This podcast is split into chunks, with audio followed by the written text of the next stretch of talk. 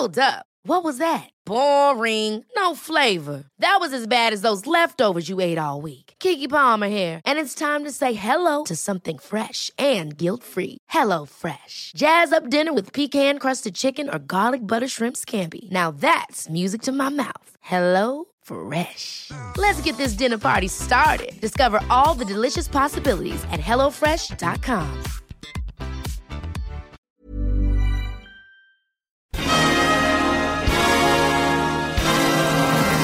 Um, welcome along to the 90th Academy Awards. I'm your host, Jimmy Kimmel. And I'm not your host, Jimmy. And who are you, man? Are we going? Yeah. Oh my goodness, hold on. Yeah, I am um, Alexander Jones, the the host of Infowars.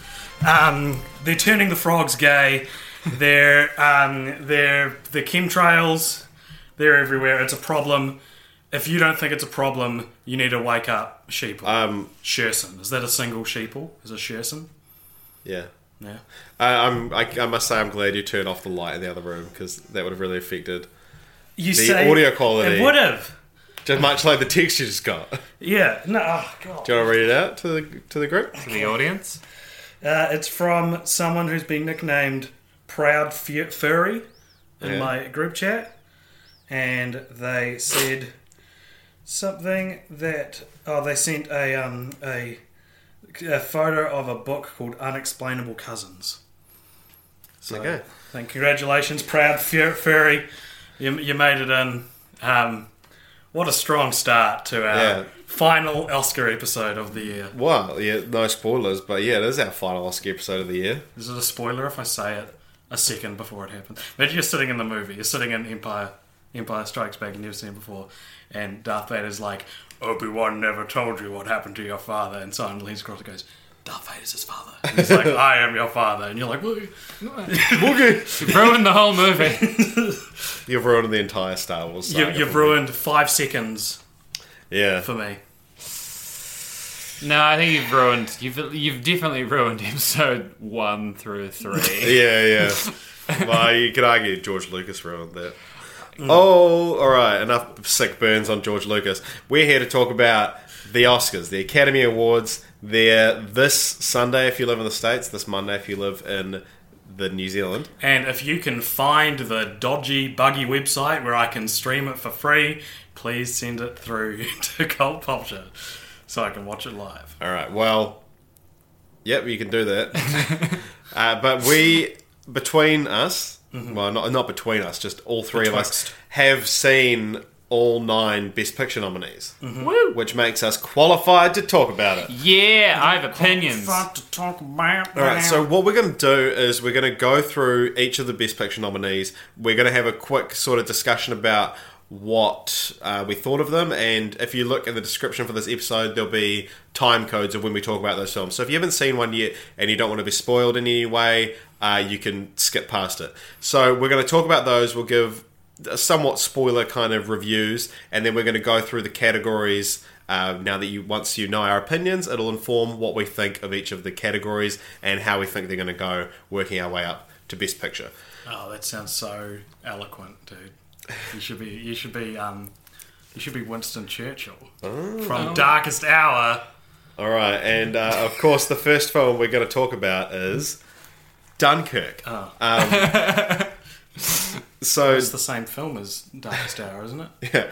Uh, Dunkirk came out earlier in the year, and it was one of those films that we've spoken about this on the previous episodes of our Academy Awards podcast. That uh, the Academy tends to forget about films that came out before November, December, and so it's it's cool that Dunkirk got a nomination, and it's uh, I believe one of the most nominated films. It's got uh, eight nominations, actually the second most nominated film Wow. behind Shape of Water. Uh, so, what did you guys think of Dunkirk? We actually all saw it together, I believe. Yeah, we did. We're in the same cinema. Oh my goodness. So next, well, like we didn't just happen to be in the same cinema. Yeah, we all just went turned up together. together. we went to the movies together. I together. was like, hey, Richard, what's going on? AJ, what are you over there? uh, so, Aaron, what did you think of it? Um, I thought it was probably the most like visceral cinema experience I've ever had. Like, what it reminded me a lot of Mad Max um, Fury Road in the sense that like it was two hours or like an hour forty, yeah. an hour forty of me being like, oh my god, oh my god, they're gonna die, they're gonna die. Just non-stop adrenaline. yeah, eh? yeah, yeah. Yeah. I mean, I think that's probably helped somewhat by the like ticking soundtrack. Yeah, that's yeah, a real good soundtrack in it. yeah.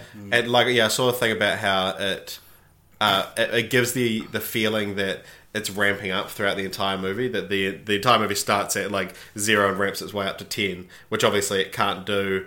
It, like that would be too gradual. So it, like you know starts at zero, goes to one, two, and then quietly loops back to one, then goes two, three, and then loops back, and it creates this forever ascending effect. I, like I like Dunkirk. Um, it came out the same week here as Baby Driver, and it was it sort of came down to the two of them for a lot of like you know in our Yeah. circles. Everyone was talking about what one's going to be better, and I went to Dunkirk first, thinking well we all did, thinking that Baby Driver would be the better film of the two, Mm. and it was not.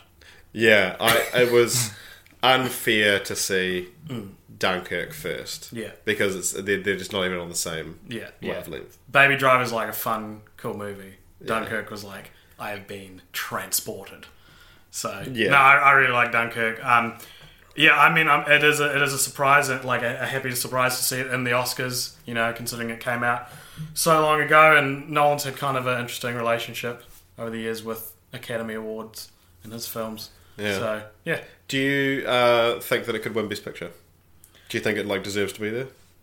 it deserves to be there. I don't Yeah. know if it would be Best Picture. No. Uh, well, that's all we have to say about Dunkirk. I think um, Harry Styles is in it as well. Michael Yeah. Caine wasn't available, and they wanted Michael Caine for Harry Styles role. yeah. A Um, young Michael Caine. But another film that came out even earlier in the year uh, is a little film by the name of Get Out. Mm-hmm. So this came out in February. It's actually the second, uh, ugh, sorry, the first film since Silence of the Lambs to be nominated that came out in February. It- It's very early. Like Yeah. it feels closer to, and it would be, wouldn't it? It would be closer to the last Oscars than Yeah. than this Oscars. Well, I mean, yeah, it came out before the last Oscars. Really? There yeah. you go. And in the States, we got it way later. Yeah. Uh, yeah, Get Out. It's this is one of the films that I'm so glad is nominated. Yeah. And I love the fact that Jordan Peele from Key and Peele is an Academy Award nominated director of all things as well. Uh, yeah, Get Out. It's it's such a enjoyable movie, and as three white men, you know, like uh, I don't know where I was going with that, but I just wanted to mention the fact that you know, obvi- obviously, we're not like the people who are going to get the most out of it. Yeah. but we can still appreciate it in a lot of ways. Yeah, and and that's you know that's in a way is more transformative, right? Because then it's taking the people who aren't necessarily the target, and we kind of are. Like we're, you know, it's it's t- like It's saying in- something to us. Yeah, yeah, and, and in vast terms, like it's a movie aimed at like a general public of which we are. Yeah. Um, but you know, you go more niche with it, I guess. But yeah, no, it was a, a film that makes you think, and um, yeah, no, I'm glad to see it in the in the Oscars as well. It was people were talking about it for a while. People were saying like, oh yeah, I'll Get Out will get into the Oscars, but I was always pretty s- skeptical of that. Yeah, it, it was a dark horse. Excuse the pun. Um, But it's It yeah. was a dark hour. we'll No, get to It it. wasn't, it wasn't the darkest. Stop segueing. It wasn't the darkest hour. Um, yeah, Aaron. So when did when did you watch this film? Just quite recently. Ironically, yeah, of all the movies, it was the most recent film I saw. I saw it yesterday. um, the first film to come out, yeah, I saw it yesterday. Um, and yeah, I think it was, I think it was a great film. Um, yeah, I think in terms of what it had to say, it was an amazing film and like so interesting to to, to use that genre as a vessel. Um, you know, to say like I mean, I guess the horror genre is always kind of like used as a metaphor for something else, like when it's working Yeah. well. Um, and the, fact that the horror genre has always been quite racist. yeah.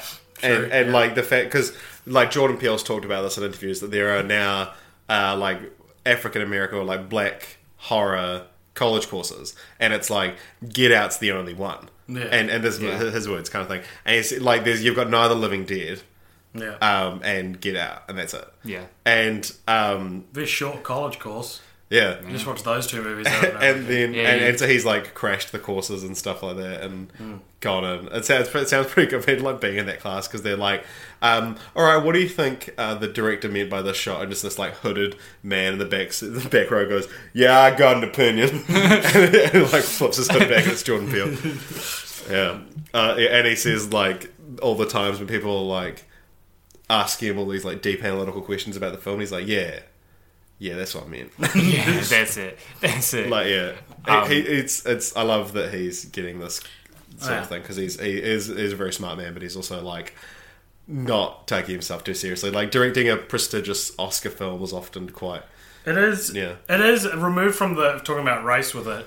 I was also surprised to see it in the Oscars, I guess, because and this is spoilers for Get Out. Um, uh, the fact that the like the reveal and like the crux of what the the true horror is is that they're removing brains from from uh, white people and putting in black people's bodies Yeah. is very pulpy. It's very like sci-fi Twilight Zone kind of stuff. The type of stuff that I would have wrongly assumed the Oscars was too highbrow for. Like it's Mm. it's very I love it, but it's it's very um it's hard to take it. It's it's not as serious as something like The Post or Darkest Hour.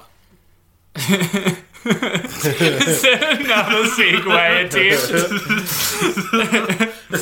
yeah, it doesn't. It, yeah, it doesn't sit with you like immediately as like an Oscar movie, but I think that's like like it's so well made, but it's also great that it doesn't sit in the category of like, well, this is going to tick all the Oscar boxes. Mm, yeah Totally, yeah. Like the fact that it is just a good movie that the Oscars happen to be recognizing is like such a breath of fresh air for the Academy Awards. And we've spoken about it at length over the last two episodes of this, hmm. but yeah, to do they're finally just recognizing good films, and maybe it's an overcompensation for the Oscars so white and stuff like that. I mean, that's what you know. You could read into it like that. That this year is by far the most diverse year the the Oscars have had, mm-hmm. and it's like, would this have been like that? You know, five years ago, or uh, are the films being made as a response to that, or are the Oscars finally recognizing these films They were always there? Yeah. and as we also said, regardless of which way it is, it's a good thing. Yeah. Like this, this isn't something like yeah, you could say it's tokenism, but it's not like Get Out was a bad movie. No. it's not Yeah. like it didn't deserve to be there. Yeah, and in its defense, um, my dad still still regularly on Skype calls tells me how good Get Out was, um, and even the last Skype call I had, he he again reiterated to me that it was a movie I had to see because it was so good, and this was a movie that came out the same time last year. Yeah. So next, of course, uh, I know AJ's been gearing up to talk about this. Uh, we've got Ladybird. Yeah. so Winston Churchill as Lady Bird. Uh, so yeah, Ladybird. Of course, it's a small town sort of slice of life film. Uh, I think I was kind of surprised by how little happens in it. This this was Yeah. one that was getting so much buzz. It's like a uh, not very long. It's under two hours long. Sort of quirky comedy directed by Greta Gerwig, who's like a mumblecore darling. She's like known for that genre kind of thing, and yeah, it's just a nice film that it's it's hard to really fault. And it, at, at one time, it was the best reviewed film of all time on Rotten Tomatoes until someone decided they didn't like it, and now Paddington Two is. Paddington 2 is the greatest movie ever made, apparently. Which is a crime. It's one of the best. So, what did you guys think of Ladybird? I want to say, um, what do I want to say about Ladybird?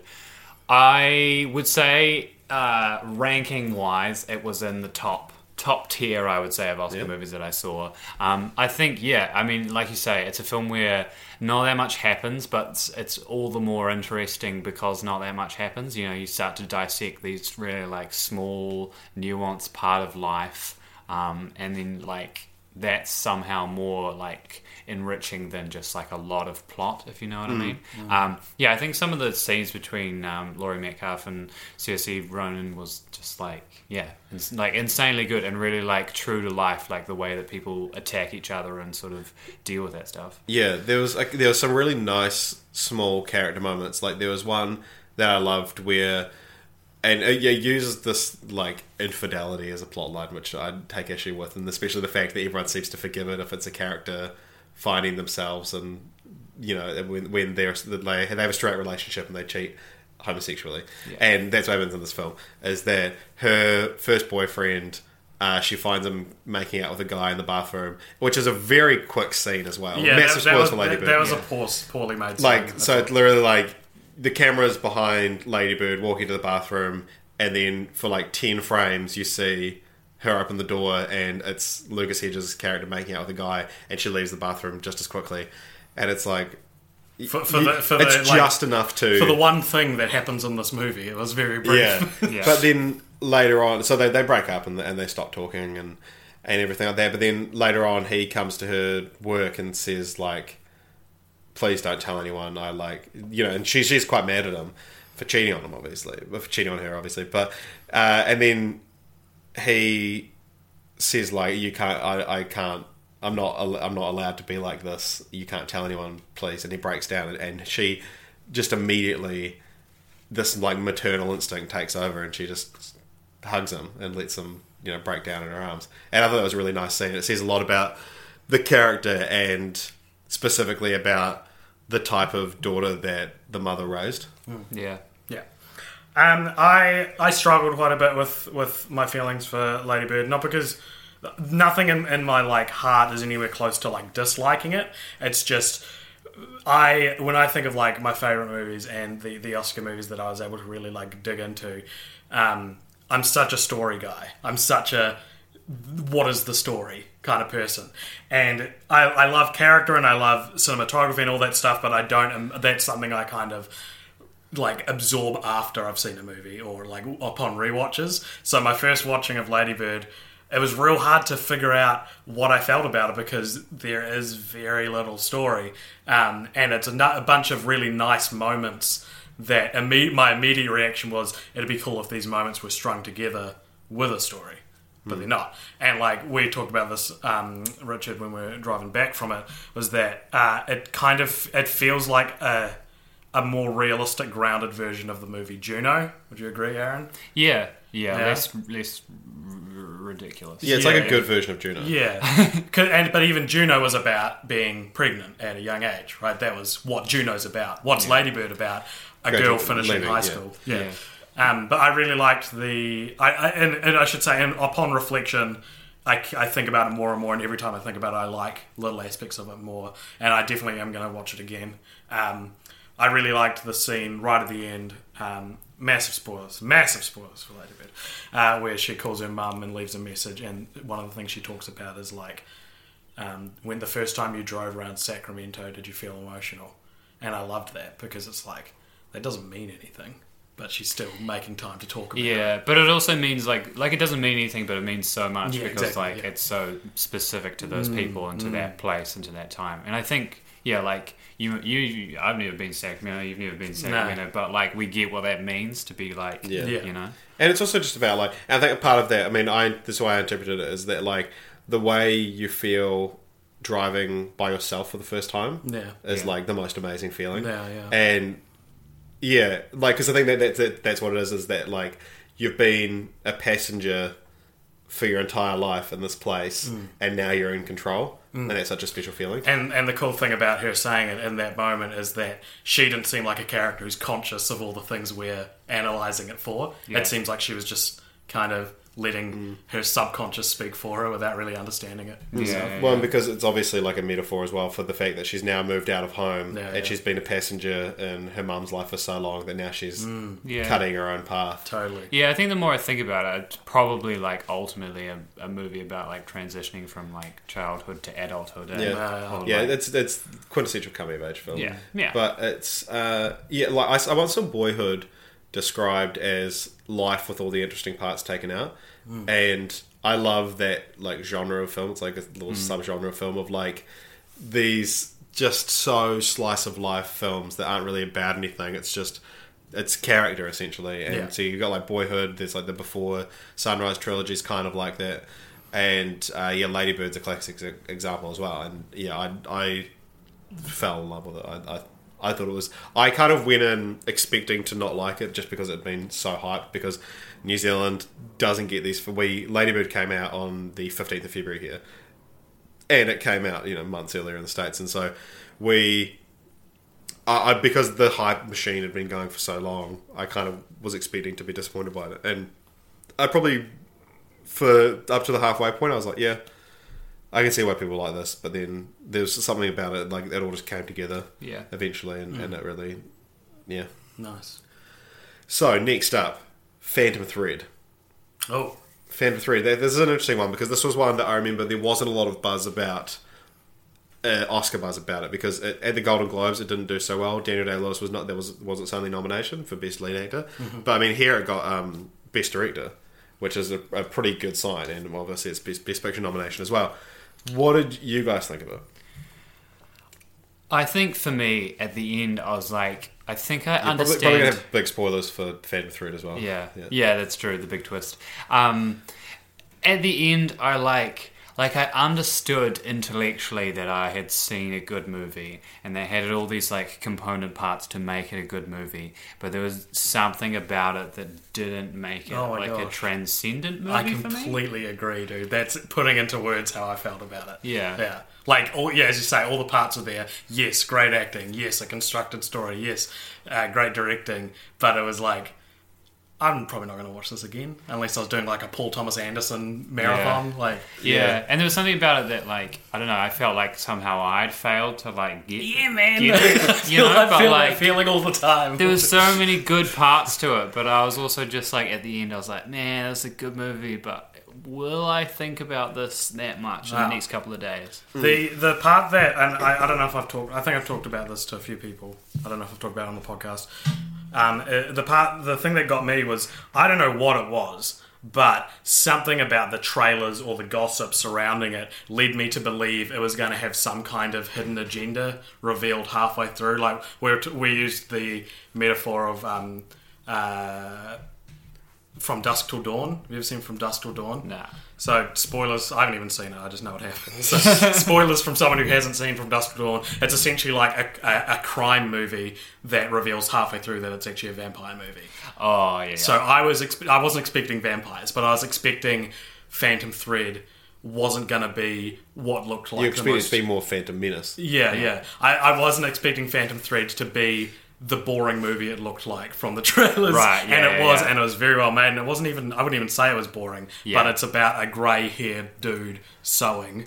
Like, that's not a movie I'm going to be running to the cinema to see. So I was expecting some kind of hidden, and there kind of was with the with their kind of the rules of their relationship being established, but it wasn't a flipping the movie on its head kind of twist. No, but also when you get that moment at the end where he's like, I mean, maybe your best best place to explain the twist. I don't know. Yeah, well, I mean, so basically, midway through the film, because he they get, he gets married to, or they, they he falls in love with his assistant. He kind of this this woman. He falls in love And- with her before she's even his yeah, assistant. and um, halfway through the movie, she he's quite rude to her, and she decides to poison him.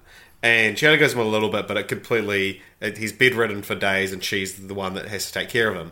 And then after that, she he realizes I actually love this woman. I'm going to ask her to marry me, and, and he proposes. And then uh, they're they're fine for a while, but again he gets quite controlling, and so at the end of the very end of the film, is the entire plot of the movie. The very end of the film, uh, she makes we see her making a poison omelette for him, and he basically Acknowledges he yeah. acknowledges that he knows what she's doing, and then eats the omelette anyway because that's how to strengthen their relationship. It's their sort of weird, kinky relationship, and apparently it's based on his actual. He got the idea. Uh, Paul Thomas Anderson got the idea for the film when he realized how much he loved Maya Rudolph when he was sick. Nice. Interesting. I could They're- definitely married, see ex- Yeah. extrapolating that idea into a full. Yeah, yeah, movie. being Yeah. like yeah, like when you're so vulnerable. Um, but anyway, so you guys kind of wasn't 100 percent there for you. For me, I absolutely loved it. I I love Paul Thomas Anderson, anything he does, and there was something like AJ. You said the movie was f- like because a lot of people said how funny the movie is, and you felt like it didn't feel like you were supposed to be laughing. Yeah. Whereas I mean, I found it. I thought it was quite funny. I didn't think it was funny. Whenever someone laughed, I'd be like, "Oh, that's kind of weird." Oh, I don't Like, think that's funny. Yeah. Yeah. Not Yeah. in like a, I didn't find it funny. like more like I feel like they, they were laughing at, at what stuff that wasn't intended to be funny. yeah. Whereas I think it definitely was intended to be funny. I mean, I'm probably wrong because Yeah, it sounds like I mean, like da- like having Daniel Day Lewis being like, "Oh, chic, what the fuck does that even mean? I hate that word." Yeah. it's Yeah. like that is a joke. that's Right. funny. Whereas like because it be- it's in the middle of because it is this prestigious art house film, you're like, oh, that's they shouldn't have put that in there because I find it funny. Whereas like it's like no, it's a it's a joke in the film. Um, yeah, I mean, like you guys said, that everything about it is so well made. It's like like the you know the the gowns at the center of the film. Every single thing about this film is so meticulously crafted, and for me, all that together made like a perfect film. And I, I didn't have this expectation of vampires um, like some Yeah, I- lunatic. Well, I didn't, I didn't think it was going to be vampires. I thought maybe werewolves, maybe Yeah. aliens, Phantoms. phantom, ghosts. Well, I mean that's probably close. Yeah, Yeah, well, there were Some to kind be, of ghost to be fair, to there probably was a ghost element to it. Yeah, That there was scene the where- Russo's mother, yeah. But where True. sees Yeah, that was mother. scary. Do you Yeah, guys think man. that scene was scary? When we were watching that, I was like, and if this was nested in a horror movie, I would find this scene terrifying. Yeah. Yeah. Well, I think that's kind of the point, though. Like, it's a horrifying experience for him, man. Yeah. Yeah, yeah. So, would you guys rank it in your bottom halves? yeah, yeah. probably. Just, Yeah. I'd say it would be the top of the bottom half. Yeah. To be fair, I probably would as well. But again, it's like for me, it's because the the top half is just so stacked that it's Yeah, like oh, it has yeah. to be in order. It's not like oh, I get yeah, this Yeah. this shouldn't be there. Yeah. Um, next, we have the post, which AJ and I saw a couple hours ago. Um, this was one that it feels very like Steven Spielberg read the script for this in February, um, Yeah. and then was like, oh, I want to make this this year because I mean it, it's kind of it's the right time for it to come out because it's the press fighting the Yeah. government, which is so obviously you know the time the times we're living in, but.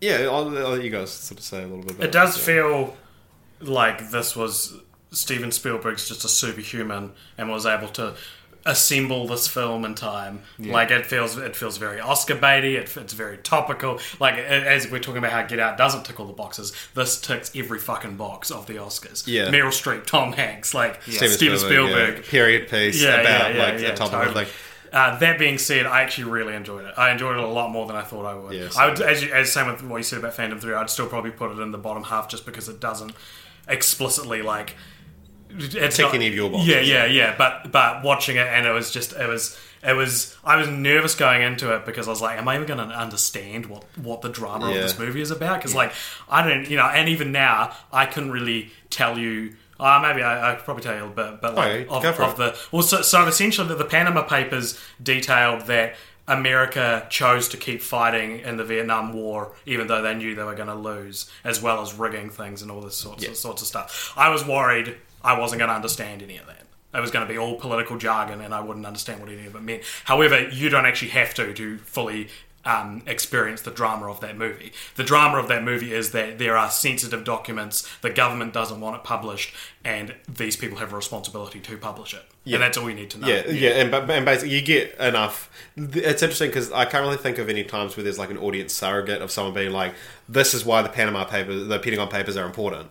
Um, it's it, you just kind of find stuff out, but it, there are s- small snippets where it's told in very easy to understand language because a lot of it is like, yeah, and, and and you said after the film as well that like once you can understand Tom Hanks's role and Meryl Streep's role, you can understand the film. Yeah.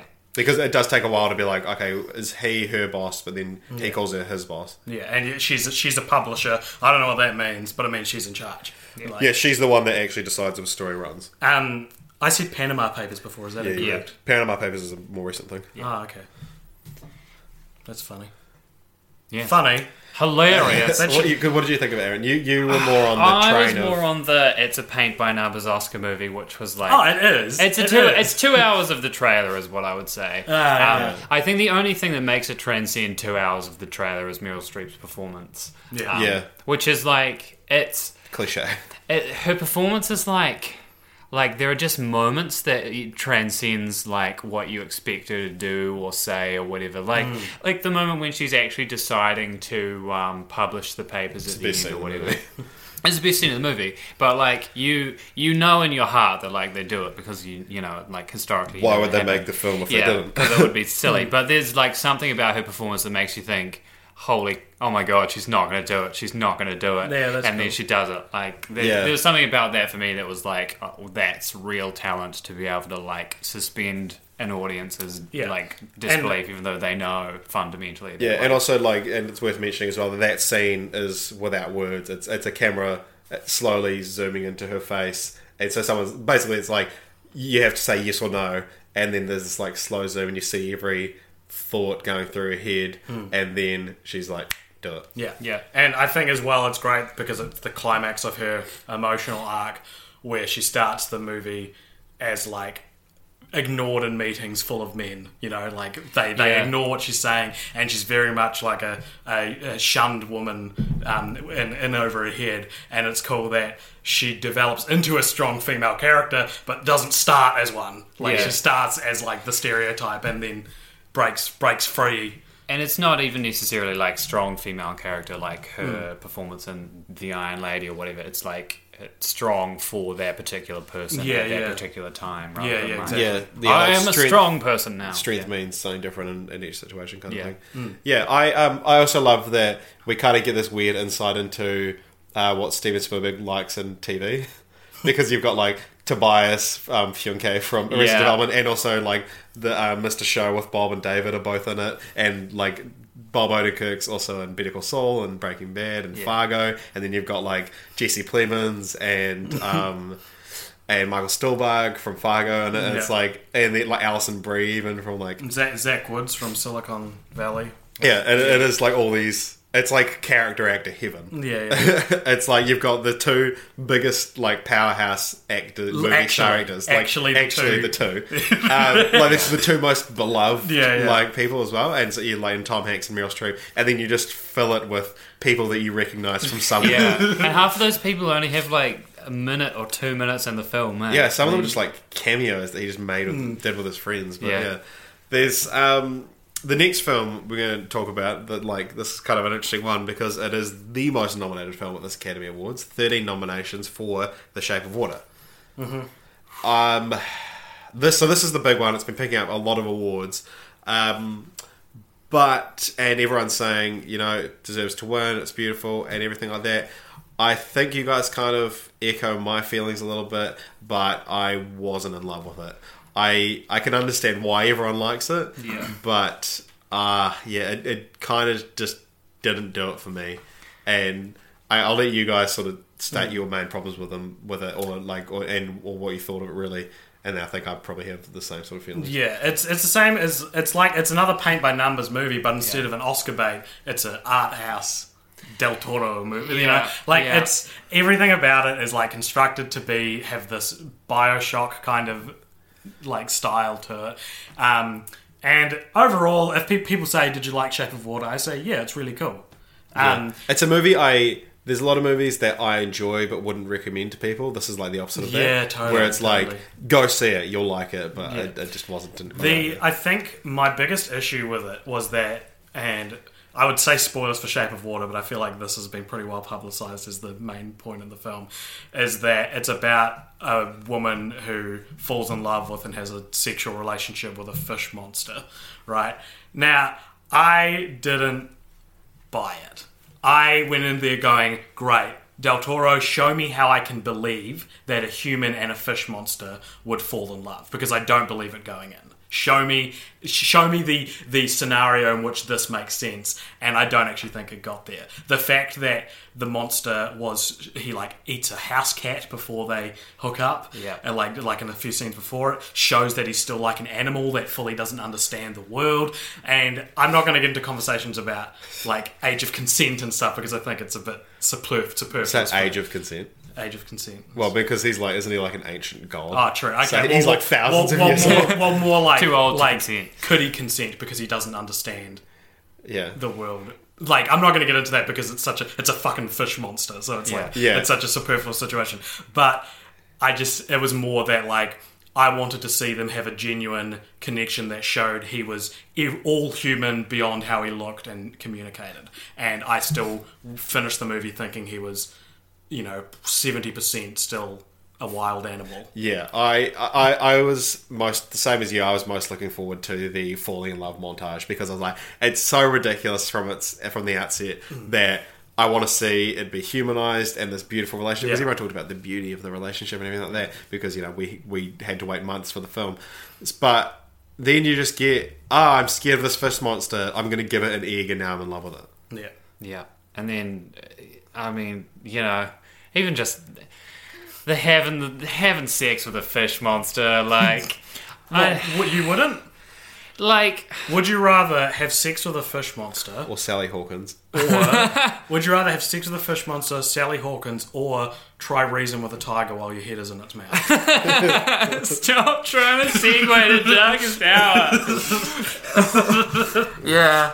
Oh, yeah, yeah. Like, I know you're supposed to like be able to be like, oh, it's just love transcends all, but like, It doesn't. It's like a person having sex with a turtle. yeah, Like, yeah, exactly. Yeah, It just- the- it- There's Exactly. Um, something about it that's just like I know I'm supposed to be accepting of it, but I just you know like Yeah, and well, that, they- that's a shame because that's the as we said that's you go into the movie you're like love does transcend so much. How am i going to see it transcend the barrier of species? Yeah. and i don't believe it did Yeah, in this case. I, mean- believe that's possible to show. I don't believe shape of water did it to its best The- it's about 65% there. There's Like- there's a really like uh, I, I struggle to call it a really good scene, but there's a scene where because Sally Hawkins is mute, the the, the character is mute in the film, and um, there's a scene where Richard Jenkins' character uh, says to her, basically says like, "Why do you why are you doing this?"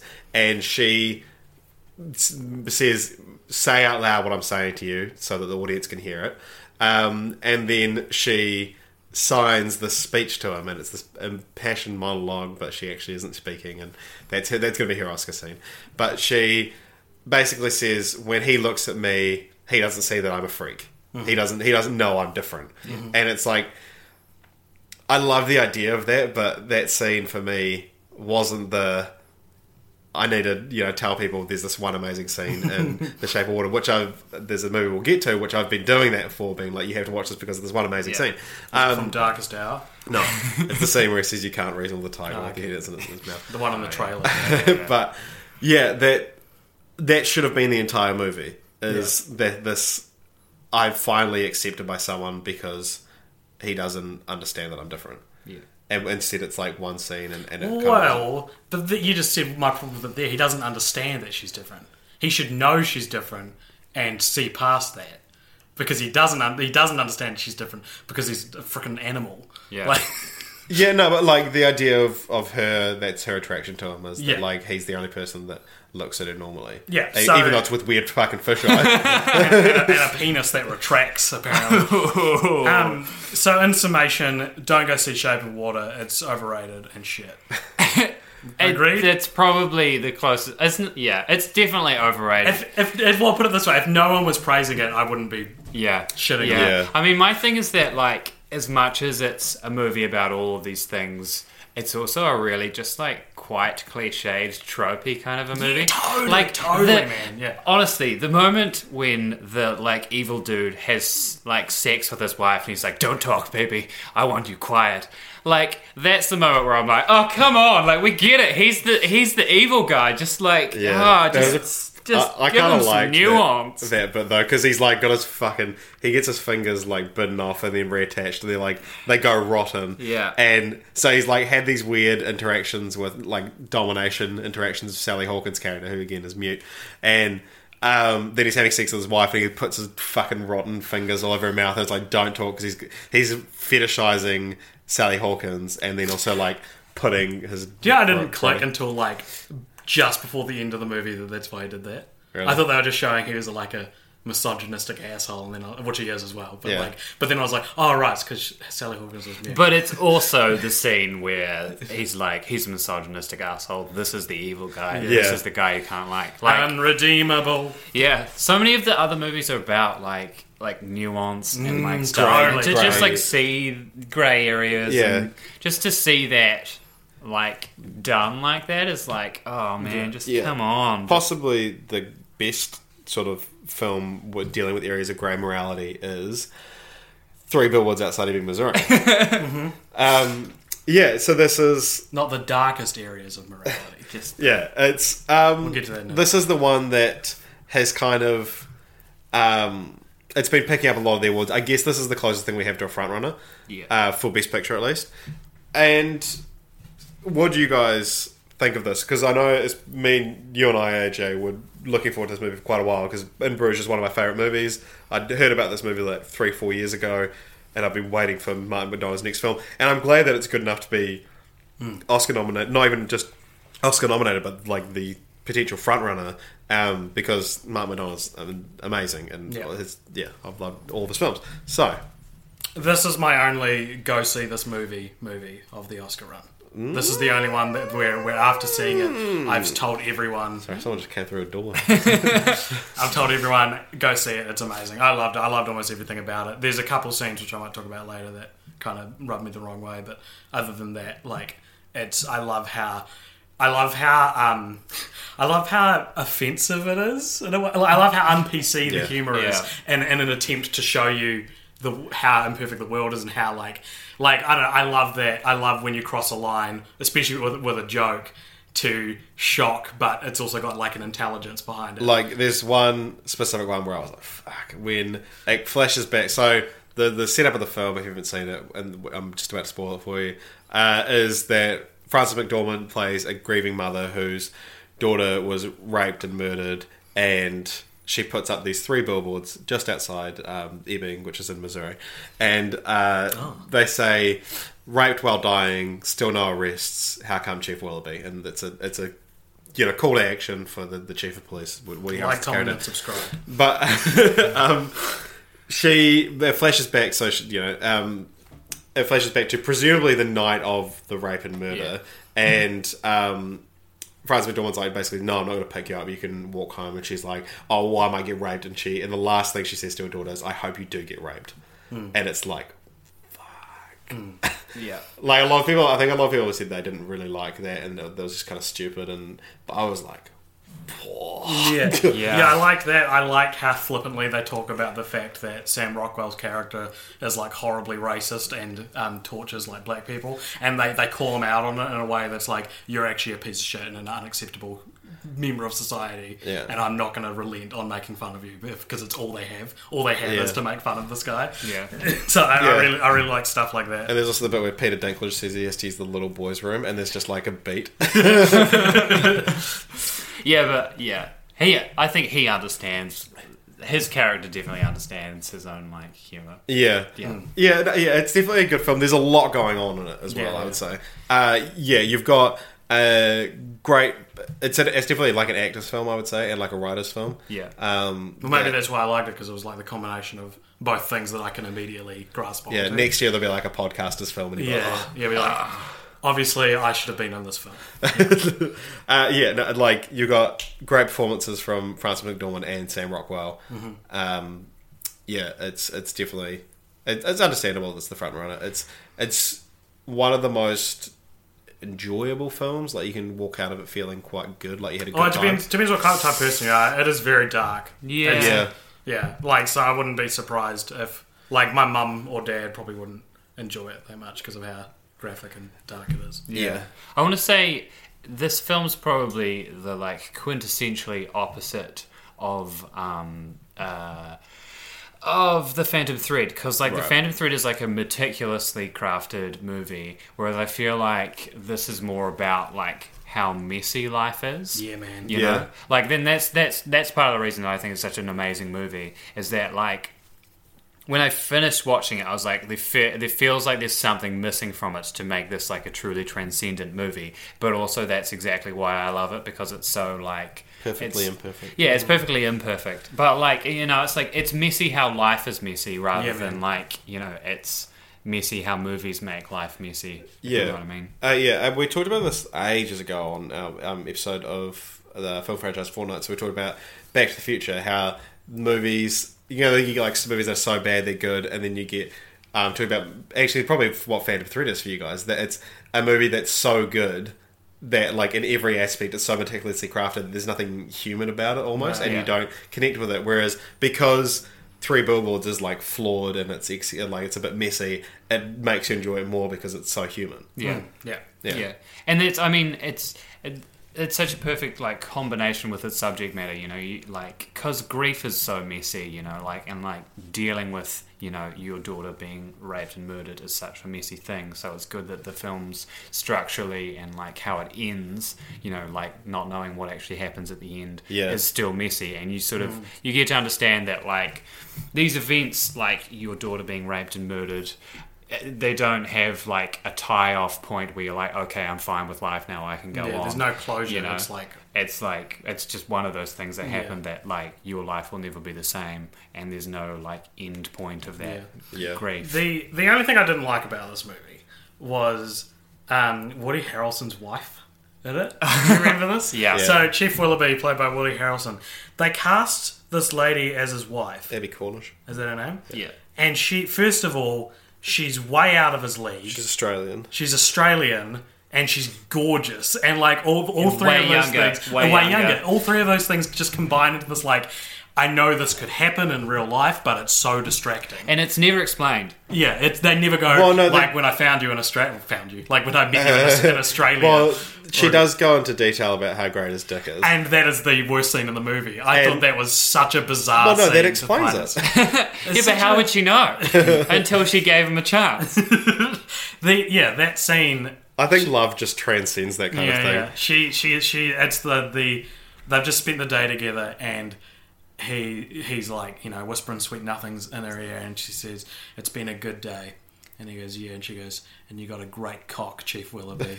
And I was like what dialogue? Is like I, I hate to say it but it feels very written by a man for a Feels woman. very what written by Woody Harrelson. like there's yeah do, do you guys agree that that kind of that was like the only part where i was like this was a poor judgment. Yeah, I love that your favorite thing about it is that it uses like, you know, kind of oh sort of moments to Yeah, draw you and in, then and I- your least favorite moment is well because it wasn't does it didn't feel intelligent. It didn't feel like Yeah, it didn't had feel like a reason for it. It was just like, yeah, yeah, I can feel that. why does the can willoughby feel have to that. have a great, Great cock. a great cock what has that got to do with anything Again, I guess it's like the relationship's not just like neat. Because, you know, like there's the whole romantic thing, and then it's just hmm. undercut by you got a great cock. I'm going to and have sex may- with you may- right now. maybe and and that is when i first saw it i was like there's got to be something i'm unable to read into You're this like, all right, I'll just wait till the end of the film. His great cock's going to Well, come back I'll, into. I'll read. I'll read some comment online in, in six years when I'm looking at Wikipedia that'll be like the, some essay someone's written on and be like, even this scene, which could be seen as you know, Yeah. kind of raucous, could is actually meaning Yeah, this. if you're a fucking idiot, Yeah, you, might, you might not have gotten the subtext. I, so I mean, I, if anyone wants to chime in, I'd be interested to know if people have any thoughts on if there's any substance to that scene or if it is just brazen. Yeah. Why did the line need to be there? Why did it have to be the word Justify cock? it. what, what could have been anywhere? It's, Yeah. Would you would you have preferred Dick? Mm, penis? I don't know. I don't know. I maybe Schlong? there is a there is a there is a delicate romantic way Diddle? to say that. Yeah, diddle. You've got a great weenie. Chief. I love your big stiffy. Um, Peony. Yeah, well, so for me, Three Billboards Out, Outside in Missouri, uh, I really enjoyed it, but in a sense, it's quite hard for me to talk about or really like. You, you know, like a lot of films, you need to let them like sink in, kind of thing. And this film, uh, for me, I was, and I did this to myself. I, I kind of it wasn't fair to for me to watch Three Billboards when I did. It was the second film I watched this year because on the first of January I was like, you know what, I've never done this before. I'm going to go to the movies by myself and I'm going to go watch two movies. And I watched the second film I watched Three Billboards Outside in Missouri. The first one was the next one we'll talk about, which is Call Me by Your Name. And Oh, what? so How can you? Oh, how can you fill a day with that? like Call Me by Your Name might be my favorite film out of all of these. Um, and we're going to go into into pretty big spoilers here for Call Me by Your Name, but it's kind of also necessary to like. For what I it. liked about the film, I couldn't I couldn't say without talking about the the ending. Yeah, Yeah. So the ending of this film, the last fifteen minutes of this film, is some of the best film I've ever seen. And um, there's a scene that the credits roll over part of the film, so it's not like cut to black and then credits. It's it's the scene. there- There's something still going on, and then the credits roll, and then it continues for a little bit. Um, but I I had a sc- I, I like Call Me by Your Name finished at like six oh five, and uh, Three Billboards started at six o'clock. So it was like I'm gonna have to race out of the cinema. So it was like, as soon as the title came up, I was like, okay, I need to leave. And I was like, oh my god, Imagine if you had. I know. You would have missed the entire like bow tying of, of the Yeah. whole Oh, God. movie. yeah, the Should we talk about what happened? Like not not too specifically, but just yeah, to give it. What- yeah. The, the last scene, uh, the last shot that I'm referring to is a close up of the lead actor Timothée Chalamet's face um, as he's processing a piece of information, and he's looking into the fire, and it's the the song "Visions of Gideon" by Sufjan Stevens plays in the background, and it's this moment that not only the character but the audience is just left to reflect on everything that's happened for the last two hours, hmm. to like two and a bit hours, and it's the way I sort of described this film when I first saw it is that like for two hours I was like, okay, yeah, I can understand the praise, but it's, it's not it's not for me, and I can accept that. And then the last fifteen minutes, it it takes it's like a Trojan horse of emotion where um, you don't realize how invested you're getting in these characters. An emoji horse. For me, anyway. Emojin. I'm just going to ignore that. Um, No, you have to acknowledge it now. it's out there. for me, yeah, like I didn't realize how much I cared. I didn't realize how how deeply I could feel what I felt at the end of the film. Wow, it's it. I I felt this ex- almost exactly what you're describing is how I felt. And again, up until the last 15 minutes, um, give or take, I was like, yeah, it's cool. Yeah, yeah, yeah. Give it, yeah, give it some Oscar noms. It's cool. It's I, I haven't related to it, but it's cool. And then that with that last shot of his face. I related to everything about that movie. Like you, you watch him, and at first, it's it's about. I, I want to say it's about three minutes, Yeah. a three minute unbroken shot of just him staring at a fire, and it's so you can see the fire like reflecting in his eyes, um, and it starts, and I'm like, oh yeah, and then it goes on. You're like, this is going on too long, and then as as you realize it's gone on too long, your your mind fades to what he must be thinking about, and you start thinking about how he must be feeling, and then he does like this little like like half smile, and you give a half smile because you're like, yeah, I remember that part too. Yeah. you start remembering all these these funny little nuances of his life. And it's just, and then he like glimpses directly into the camera for like a second, and then like turns around, and it's like he looked at me. We know, I know you, I know everything about how you feel right now, And and, it's so. It's uh, not even only that in the last 15 minutes or so. So there's also um, Michael Stuhlbarg, who um, completes his hat trick of um, Oscar nominated films because he's also in The Post and Shape of Water, um, delivers this beautiful, beautiful monologue to mm. his son, Timothée Chalamet.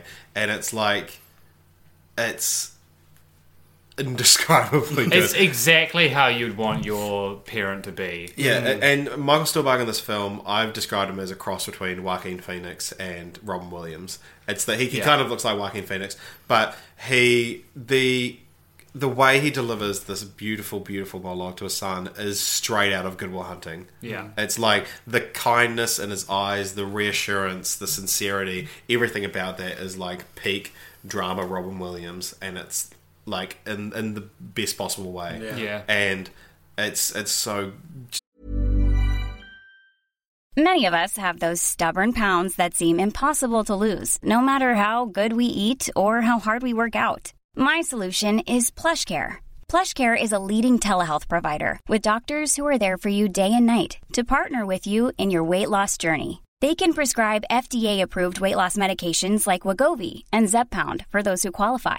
Plus, they accept most insurance plans. To get started, visit plushcare.com slash weight loss. That's plushcare.com slash weight loss. Gorgeous and then after that there's like a, a scene that takes place on the phone and it's just incredible and yeah I, I I was not expecting to love this movie as much as I did even though everyone told me Yeah. everything I read was this film is Yeah. the best film you'll ever see At, at the ending, is able to recontextualize everything you've seen up until then, and that's really impressive because it Yeah. takes a bunch of events and a, and like kind of a loose, similar to Lady Bird, like a story that isn't really a story; it's more just portraying a life. Um, there's more specificity to it because to like a relationship, but then that those last 15 minutes took all of that that I was in, like absorbing but not really like responding to and it made me love it and it made me love the characters and it made me feel what they were feeling you know? Yeah, I mean, I think, uh, yeah, I had a slightly different response to it because I think I loved the movie from like start to finish, Yeah. and was like the, fir- the last fifteen minutes, like Yeah, I- I'd say I, I like amazing. liked or enjoyed the film, and Yeah. then absolutely fell in love with it. Yeah, yeah. But like, I mean, yeah. Just I think all this is one of those sorts of films where like it's amazingly deeply felt and so feels like so intimate, but it also has all those things that like you know f- filmically contribute to it being great. Yeah. Like even like some of the stuff maybe you think it's too cliched whatever like the stuff about how you know how sensuous the like the Roman bodies of like the statues that they're talking about, and even just the way that nature's shot and stuff. Like it's all kind of unconsciously like sensual and like sexual. Like I mean, probably the greatest example of that, like um, nature and like the humans thing coming together is like when he he. He jerks off with the peach, um, which is like beautiful scene where it's not jerks off with a peach it's not. I mean, the sound, the sound mixing for that scene is just it's off the charts. Yeah. Um. But like, I don't. are they nominated for sound mixing Well, we'll get to that. get to that. um. But yeah, like that's. I didn't like the scene, but it's it's such a great example of how like the environment of the film and the way that it's shot just like so completely helps the the narrative of the scene and yeah makes Yeah. it a transcendent film for me and it's such a like emotionally and deeply felt film that everything kind of works together but not in a conscious way Yeah, it's interesting as well. Like being a straight man, like being able to like see a scene that is so sexy, but I'm not like attracted to it. Yeah. like it's it's not something. Yeah, like so there there are gay sex scenes in this film, but um, or like you know more kind of love scenes than like sex scenes. But like it's shot so sexy, and the chemistry between the two actors is so passionate. Yeah. Yeah. But like I don't have any. It's it's like this uncanny valley of arousal where it's like my my eyes are reading an arousing scene, but I'm not. You know, it's, I'm your not gay, so it's like. But I'm not gay. It's not like it's not like a, I'm not fucking gay, all right. but it's it's not like a a you know a, a heterosexual sex scene where. You know, there's that bit of like ah to Yeah. it often. yeah. yeah but it's treated in such a way that like you see it and you're like i'm It's- not yeah. that's not like i get i Yeah, I'm can not gay. feel i can feel it without like feeling it if you Yeah, know what i you're mean. tot- Whereas, like totally, i'm man, sure there are a lot of heterosexual scenes that are only sexy because you're like Mm. they're showing you know the yeah the TNA. thing that you like. Yeah. Yeah. Yeah oh, it- like this is I would definitely recommend this film to anyone. This is this is I- one that's like whether or not you think you'll like it just go see I was able to like it once I started thinking of it as a foreign language film because the the dialogue it switches between a couple different languages throughout it, um, but the dialogue in English I actually found quite jarring at first because it's very people are either talking about poetry or they're speaking in the least poetic way you could. They're like saying. Facts. They're say, they're very matter of fact in the way they speak. They're saying how they feel a lot of the time. And initially, I was like, "This is kind of weird that like they're just they're just speaking like this." But then I started to think of it like, well, I mean, what's like we watched The Hunt the other day, which is a Danish film, and, and if you if you read those subtitles and people were saying those clinically translated English words in real life, uh, "Call Me by Your Name's" kind of what it would sound like when you speak English. yeah I mean it's just a different style of Mm. filmmaking and, and also like you were kind of uh, not weirded out but um, the relationship he has with his parents that he's like Mm. just openly talking about his sex life and stuff like that and I think that's just like a European thing, is that Yeah. they're very sort of comfortable with that. But I was also going to point out that do you guys notice that not only is Timothée Chalamet like have in Lady Bird and um, uh, Call Me by Your Name, he has like a scene where he um, a like sexual kind of scene is ruined by a nosebleed, but then um, also like three times across two movies he comes real quick. he also speaks french in Yeah. both those films Yeah, like so there's like with the peach um, when he like loses his virginity in um, quotes. What in um, Call Me by Your Name, Ah, true. and then also when and Lady Bird he has sex with um, Lady Bird and Hmm. yeah ejaculates very quickly. Hmm. Um, I hope he's not typecast because he's a very good actor. um, and then so I think that's all the best picture nominees. So I, I actually Um, think we're. this is uh, quite a, a dark moment for you, Richard. I, I know you mean- hate being being wrong. how You've- long have we you've going talked- for? Is it Probably like only an hour in, Probably Richard. about an hour you've, in, you've already, um, you've already. Uh, I know, I know you hate it when I kind of override your, your captaining of the podcast, and I don't want to put my head in your mouth uh, Yeah. and try reason with you. Um, but I don't want But to check what? your Halifax. Um, all right, yeah, there is one more. look, you win stun, you lose stun. So it's Keys on the table, completing the trilogy. Um, alright. I'm done. I think it's more than a trilogy at this point. um, yeah, so there is the. It's actually just called Darkest Hour, I believe. Uh, yeah, what do you guys think of this? I know this is one that you were dreading watching, AJ. Yeah, I, I, I did. Okay, so I actually quite enjoyed it, but going into it, uh, like I, I went into it at the perfect environment to watch it. I think Phantom Thread and Lady Bird were two movies that I wasn't quite ready. Like, um, like, like I was kind of tired. It was like after work, like to go and see. Yeah. Well, I watched Phantom Thread on the weekend actually. I don't know, but anyway, You're always tired. I'm always no, I think you might have been hungry. yeah, probably. Ah. yeah. yeah. Um. it's almost worse. Yeah. Yeah.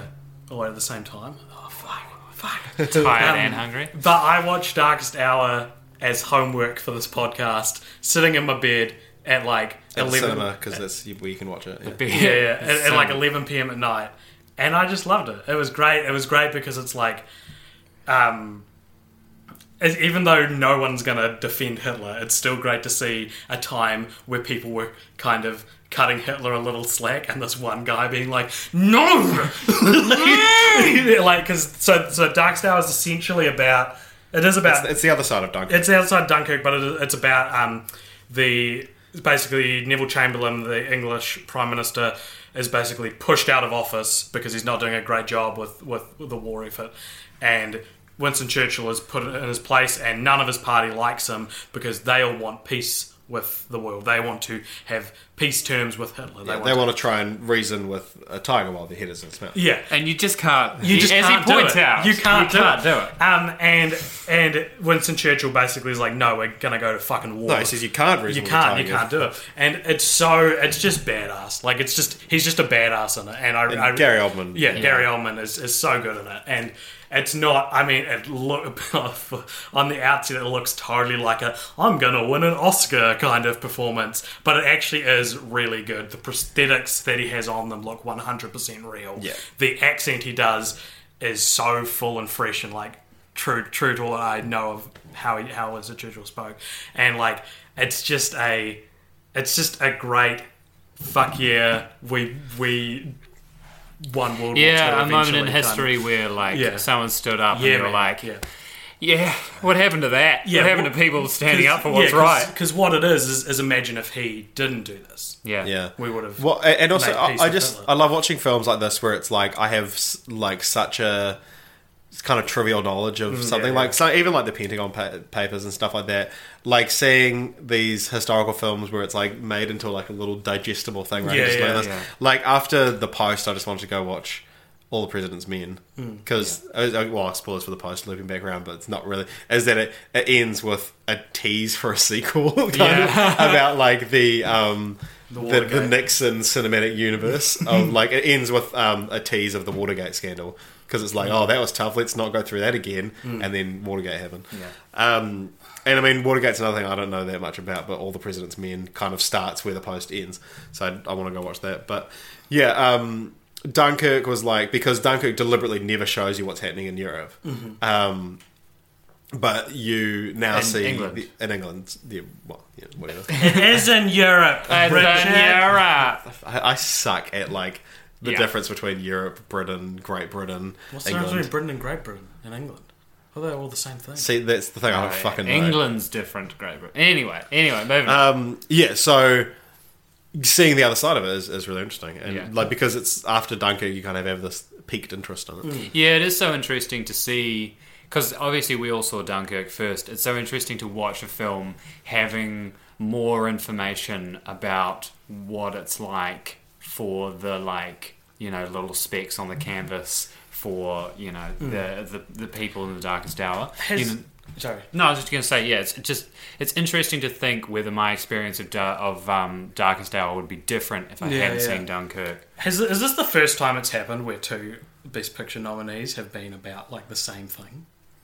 Um, probably. I mean, uh, enough flakes for fellas and letters of from Iwo Jima were nominated the same year. Uh, ye- But those are deliberately made to be two sides of the same story. yeah, I think they might have been different years.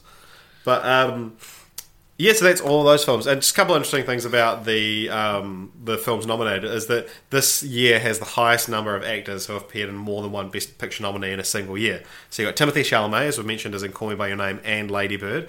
Lucas Hedges is in uh, Lady Bird and Three Billboards Outside Ebbing, Missouri.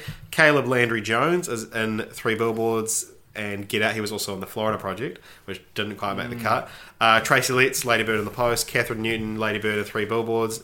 Nick Searcy, Shape of Water and Three Billboards. Michael Stuhlbarg is in Call by Your Name, The Shape of Water and The Post. And Bradley Whitford is in Get Out and The Post. Uh, is the only one that's got a nomination, and Stuhlbarg is the first actor since Thomas Mitchell in 1940 to appear in more than two Best Picture nominees and not get a nomination Wow. Crazy. for himself. Yeah, which is crazy. Michael Stuhlbarg is the VIP of these uh, these Oscars. Yeah, yeah. Just like every role is just like, oh, there he is. Mm. Oh, yeah. Especially Call Me by Your Name. Oh yeah, Um, yeah. So let's go through the individual categories. The nominees! So, best VFX. That's visual effects. Oh. We've got Blade Runner 2049, Guardians of the Galaxy Volume 2, Kong Skull Island, Star Wars The Last Jedi, and War for the Planet of the Apes. Now, Oh, visual effects refers to so you got visual effects and special effects. Special effects is practical effects, visual effects is computer generated. right. So, my thinking is it's not even a competition, it's War of the Planet of the Apes. Mm-hmm.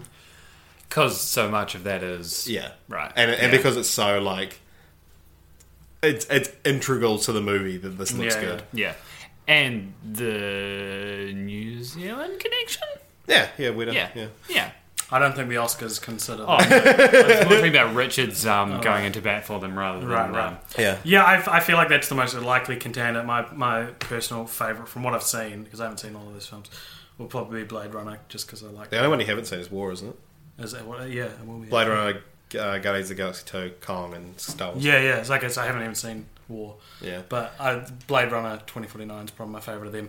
Maybe, maybe I'll see War and be like, oh, that was way better. Yeah. Well, I think it's like I mean, judging it based on the merits of the visual effects, like even as going back to Rise of the Planet of the Apes, that was so amazingly well done, and then they've got like you know eight years of advancements Getting of, better of that technology. So and, and also yeah, like I said, the film lives and dies based on whether yeah.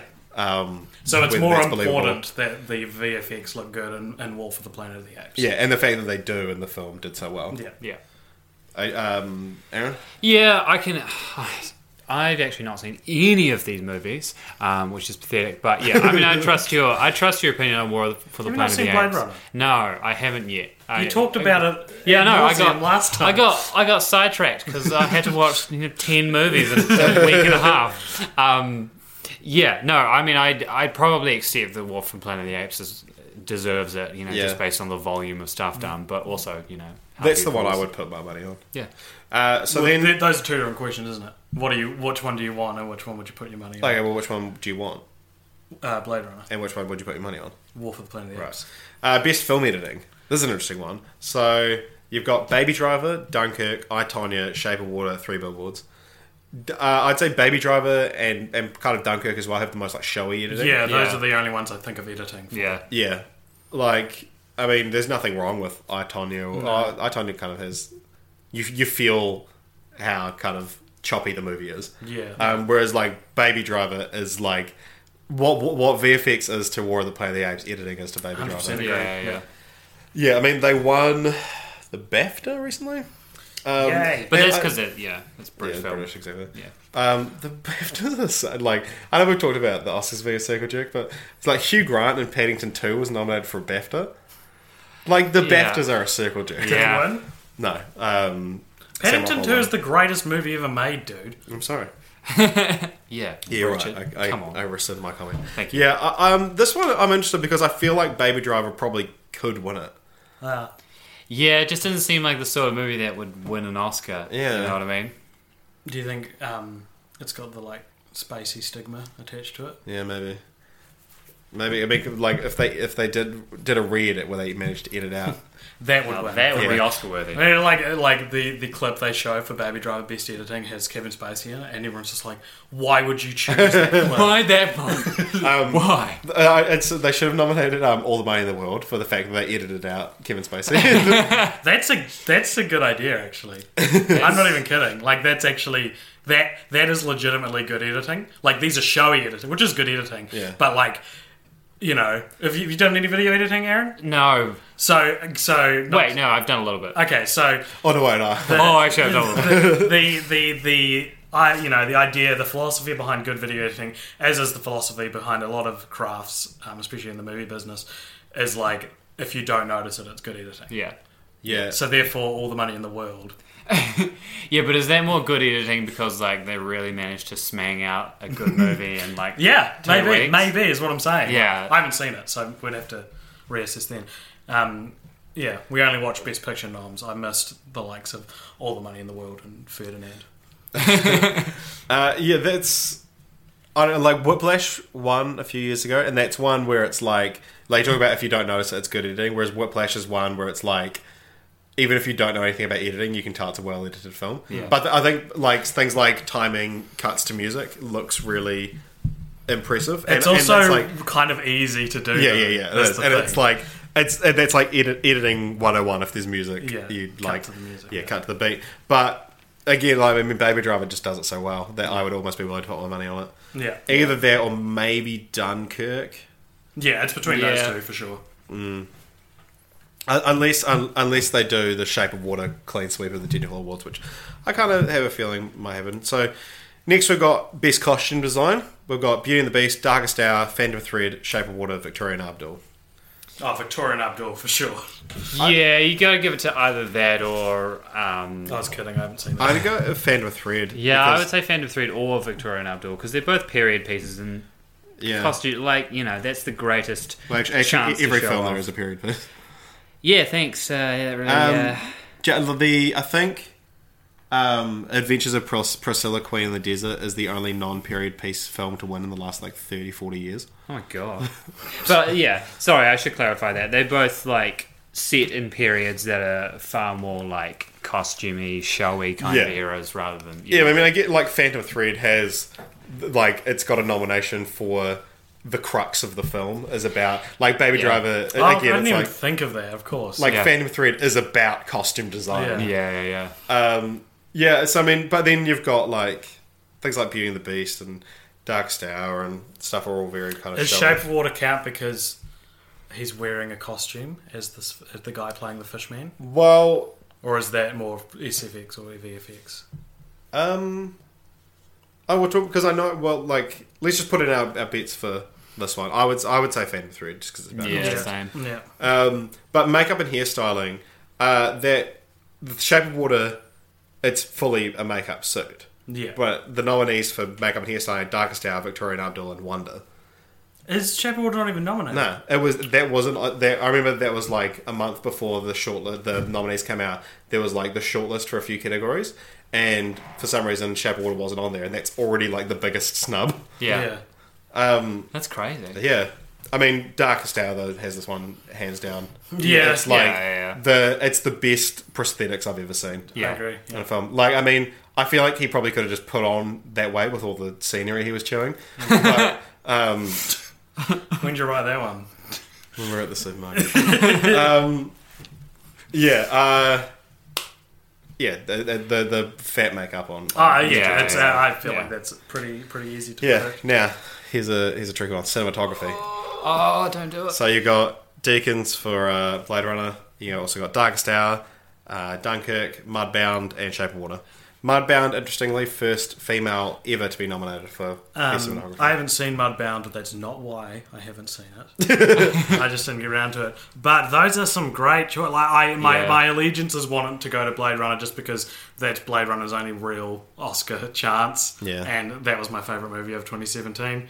So I'm gonna go Blade Runner, but Dunkirk or Darkest Hour could take it out. I don't think Shape of Water would. Yeah. Shape of Water's very understated in its cinematography. I think. Hmm. Well, no, There's no understated is the wrong word to Yeah. use, but it's not like it's not notable because of its cinematography. The cinematography is like plays second fiddle. to Yeah. it. It's not as like deeply beautiful or Yeah, insists itself upon. yeah. Thanks. And- Yeah. that's what I mean. Yeah. Yeah, we're like I, I, I hope Blade Runner wins it. 'cause that If Blade Runner doesn't get it, I'm gonna be. Yeah. I'm gonna have my. I might cry. I'm never picking up a camera again. Never. yeah, I mean, I haven't seen Blade Runner, but I just hope he gets it. But you know, Darkest Hour and Dunkirk, just like beautifully shot films as well. So it's sort of like hard to fault it if they did win. But just Yeah. just give it to your boy Rog. yeah, that's the thing is that Just like let him have it. Let him most have of, it. most of them, if they win, I'm not going to be too upset. But I'll just I'd, I'd love for Deakins to finally win and, and Blade Runner to win as well. Yeah. Yeah. Uh, so next we've got production design. Um, so this is you know sets and, and everything around that. So you got Beauty and the Beast, Blade Runner 2049, Darkest Hour, Dunkirk, Shape of Water. I would be leaning towards Shape of Water myself. Yeah, definitely. Yeah, yeah, because that's yeah. that's that whole like you have to you have to buy a lot of shit from secondhand stores and and, Yeah. and eco stores to make something like uh, Shape of Water. Yeah, the the, the lab that it takes place in and their apartment and everything like Yeah, that is, yeah. is very well. Yeah, Put I'm sure. together, I'm yeah. sure. I'm sure. Big Hollywood production companies don't go to secondhand eco stores as much as mm. amateur filmmakers do. Yeah, still, I mean, Blade, Blade Runner again. It's it's one that this is probably one that it might have a chance for. Yeah, But, like like the world that Blade Runner creates. Yeah. Yeah. like even from the first one, it's like every sci-fi film wants to be Blade Runner. Since I then. wonder if that uh, strike against it though, because the judges might just be like, Oh, it's derivative. it's, Yeah. it's it's the same. This was already Or it's production building design. upon, yeah, yeah, yeah. like an already existing one. Yeah. Yeah. No, you got um. Yeah, I could I could see Dark Star winning it as well. Yeah. Um, yeah, again, it's the period piece thing of, of just creating It'd be everything. interesting to go back to these um, these awards that are often won by period pieces and go to the year that that film is set and see which Oscar Won won, that year. that year. Yeah. um, and next we got two that I only just had to find, just found out what the difference is. So you got sound editing and sound mixing, and for the first time in Oscar history, the nominees are the same. Um, so you've got Whoa. for both for, for both of them, you've got Baby Driver, Blade Runner, Dunkirk, Shape of Water, Star Wars, Last Jedi. Um, so, which one do you think had the best sound editing? Which one do you think had the best sound mixing? Can you explain the So- difference between those two things? sound uh, like if you're doing post production on a film, the sound editor is the one that like finds all the little sound effects and puts them all in the right place and goes, oh, you know, like what, like ADR is part of sound sound editing, and then they would put all the stuff onto the timeline in the right place, and then the sound mixer decides how loud each of them should be. I'm surprised Dunkirk's nominated for sound mixing because that's literally the worst thing about the movie is the sound mixing in it. Yeah, Nolan's got weird a weird relationship with sound I've, mixing. I've talked about this before. I think I talked about this on our 2017 film wrap up. Was that the sound mixing in Dunkirk? The fact that you can't understand all the time what Tom Hardy's saying in the plane, and the fact that Nolan has been guilty of this before with like you couldn't really understand Bane, you couldn't really understand Michael Caine and Interstellar. And the fact that he's gone on record and said he's doing it intentionally, which might just be him covering his. Yeah, well, the fact that he like there's stories of he would go and watch Interstellar in like different cinemas and sit in different places to make sure the sound mixing was perfect. Yeah. and it's like it's not. It's not, no, like did it not is. think It that is, and I'm no Christopher Nolan. I would argue that's bad filmmaking to have your dialogue be drowned out, yeah, especially in the case of Dunkirk, where I was really interested in hearing what he was saying and still couldn't understand him. yeah. This is. I mean, but then again, I, I you could make the argument that it's the dialogue isn't important. Dunkirk. And also, he's doing it to try and make it more authentic, presumably. Yeah. You know, like, how well could you really hear? A, like, Yeah, but what if it's an essential dialogue? yeah, like, yeah. Yeah. But presumably, again, then, yeah. well, okay, sure, but Bane, mean, I the the Bane, film. Bane in the Dark Knight Rises, you can't understand him all the time, and he Mm. is essential. Dialogue. Yeah. Yeah, but I mean, this is again. These are ones I could see Baby Driver taking home. yeah. Yeah. Totally. Like, Yeah. uh, yeah, I'd say Sound really drives that baby of a film. Oh, nice. baby. but also, you know, yeah, you talk about the bad sound mixing for Dunkirk. Some of that stuff is pretty amazing as well, though. Like when the first gunshots rattle off, like when those guys are walking down that like French street, Mm. Yeah. and then they hit. That was the moment where I was like, okay, we're locked in for two hours, Such baby. a, such a Let's- good movie. Yeah, yeah. Uh, yeah, like okay. So what do we think for sound mixing? What are we what are we locking in? Sound. Are we gonna go Dunkirk? I would I would put Dunkirk out there, but that's more to do with like the the what are they Mm, the like not dialogue mixing, but they're like other sound effect mixing. Yeah. It's a really abstract thing to try and nail down. yeah, Yeah. Like- And what about sound editing? Sound editing, I would go um, Baby Driver because the like everything's timed to the Yeah, music. yeah, Yeah. Um, so then, best original song, we've got uh, "Mighty River" from Mudbound by Mary J. Blige, first person to ever be nominated in an acting and um, best song category. Damn. Uh, "Mystery of Love" by, uh, from "Call Me by Your Name" by Sufjan Stevens. Uh, "Remember Me" from Coco. Uh, "Stand Up for Something" from Marshall, and "This Is Me" from The Greatest Showman. I, I have no idea. Is there a is there a consensus on what's probably going to win out there? Oh yeah. I'd say Rem- Remember Me, This Is Me, and Mystery of Love are all I feel like it's going to be This Is Me because that's been the biggest one to like boom into the outside of its own movie. Like that's the one. Yeah. I haven't seen Greatest Yeah. Showman and I've heard that song. Yeah, it's so I don't like it. though. fucking just wanky and like uh, like so the it's written by the same guys that won last year for uh, City of Stars for La La Land, Mm-hmm. which wasn't the best song that year. Um, but yeah, I mean, Mystery of Love is probably my favorite song. Uh, Yeah, I'd go for that. one. Yeah, I would prefer Sufjan Stevens to win. But also, Remember Me from Coco is so like the entire film hinges on that song, and you hear like four or five different arrangements of it, Yeah, and it's the- the e- each one of them means something incredibly different and provides a different emotional yeah. point for the It's, film. it's the same argument that about VFX for War for the Planet of the Apes. Yeah. Like, is it the best song or is it the song that informed the movie the most? yeah, I mean it's, it's a cool song, Yeah. but it's like the fact that we see so many different arrangements of it, and all these songs are being performed at the ceremony. Yeah. and I mean I don't even know what version of Remember Me they're going to do. Yeah. Uh, yeah, so I would I would probably put my money on Remember Me. Yeah, that'd be the out and out front runner, surely. Because Yeah. they've won like everything, or quite a lot of things. thus far. Yeah, because Greatest Showman isn't doing that well. But, yeah. I'm just going from how much I've been exposed Yeah. to that song compared to the others. Um, original score, you got Dunkirk, Hans Zimmer, Phantom Thread, Jonny Greenwood from Radiohead. Uh, the Shape of Water, you got Alexandre Desplat. Uh, Star Wars Last Jedi, John Williams, and Three Billboards Outside Ebbing, Missouri, Carter Burwell. Uh, it's got to go to Dunkirk, surely. You reckon? That that Yeah. stuff is so fun. It's the only one out of those that like I noted, other than Star Wars, because it's iconic. Like in while watching the movie itself, you know. Yeah, and so uh, John Williams also breaks the record for um, most nominated living individual um, with his 51st nomination. Oh my And god. so he beat out his own record.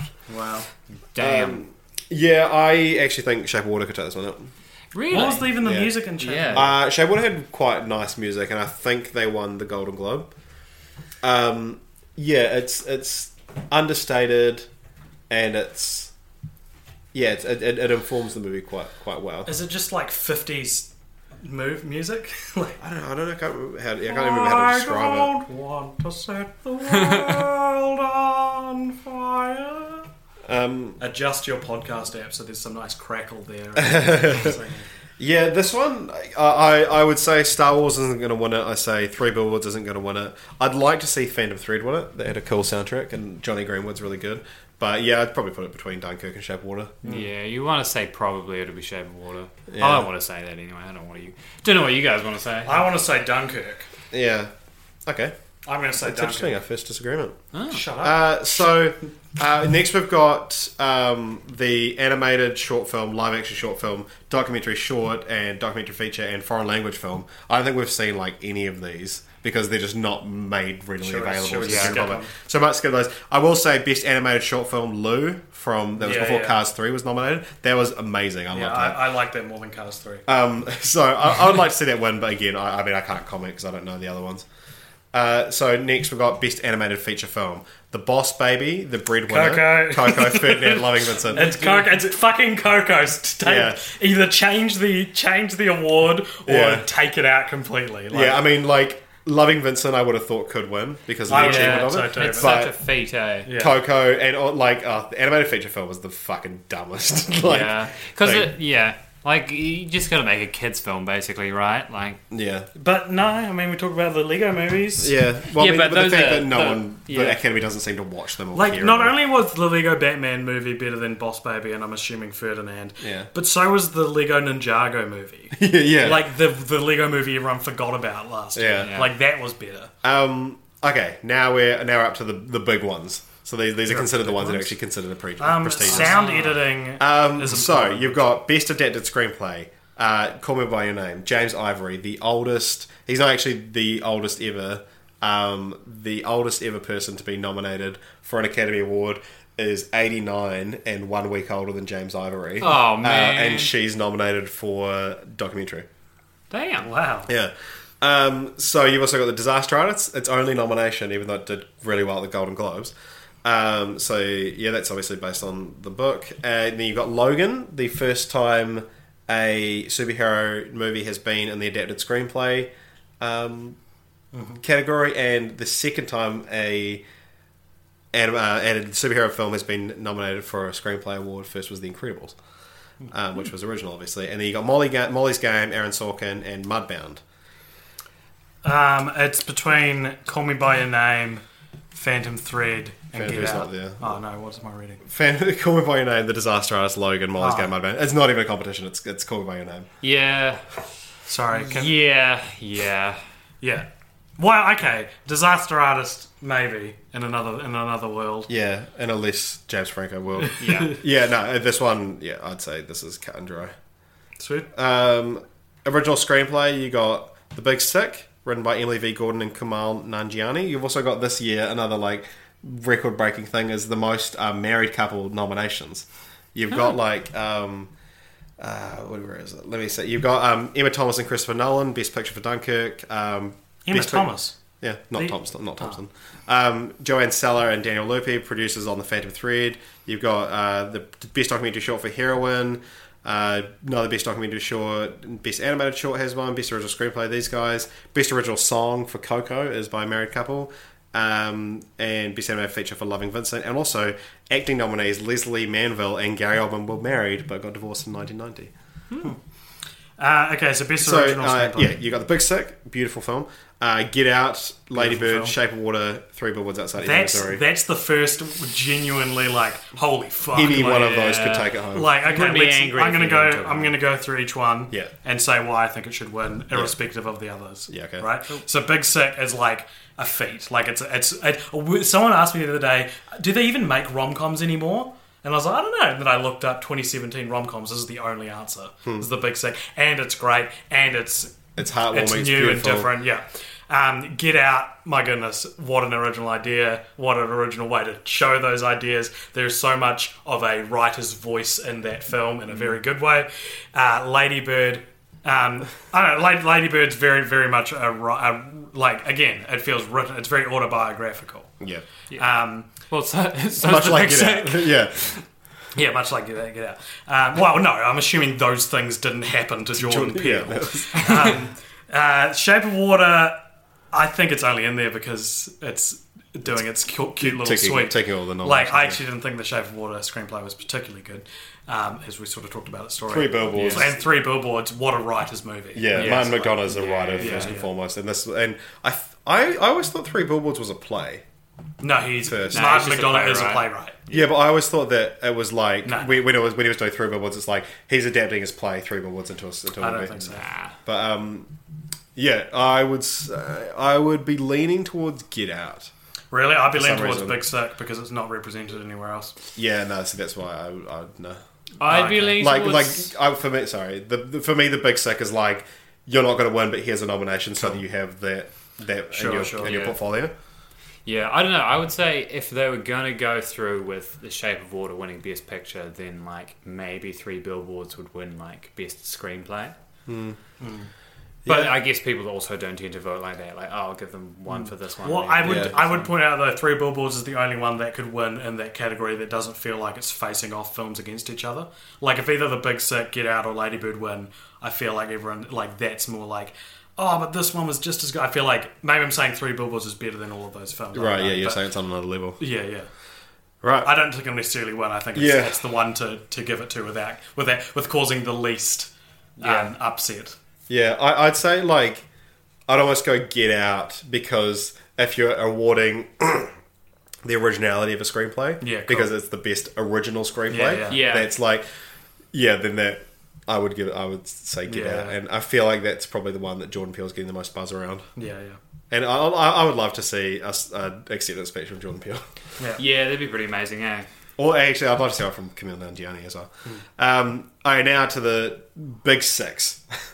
I said that But before. there are only four big ones. Nah, Um, Nah. nah, nah, nah. So you got Best Supporting Actress, Mary J. Mary J. Blige for Mun- Mudbound, Allison Janney for I, Tonya, Lesley Manville from Phantom Thread, Laurie Metcalf from Lady Bird, and Octavia Spencer for The Shape of Water. Incidentally, um, Octavia Spencer is the first African American woman to be nominated for an Academy Award after winning one. That Really? ridiculous? Holy Um, man! And she's also been nominated three times for films that takes place in the 1960s. Yeah, when I saw that movie, I was like, man, they really just they really just typecast her as as as as help. being in the fifties. Yeah, like Yeah. the the supporter, it's the supporting actor in the fifties who's like a bit quirky.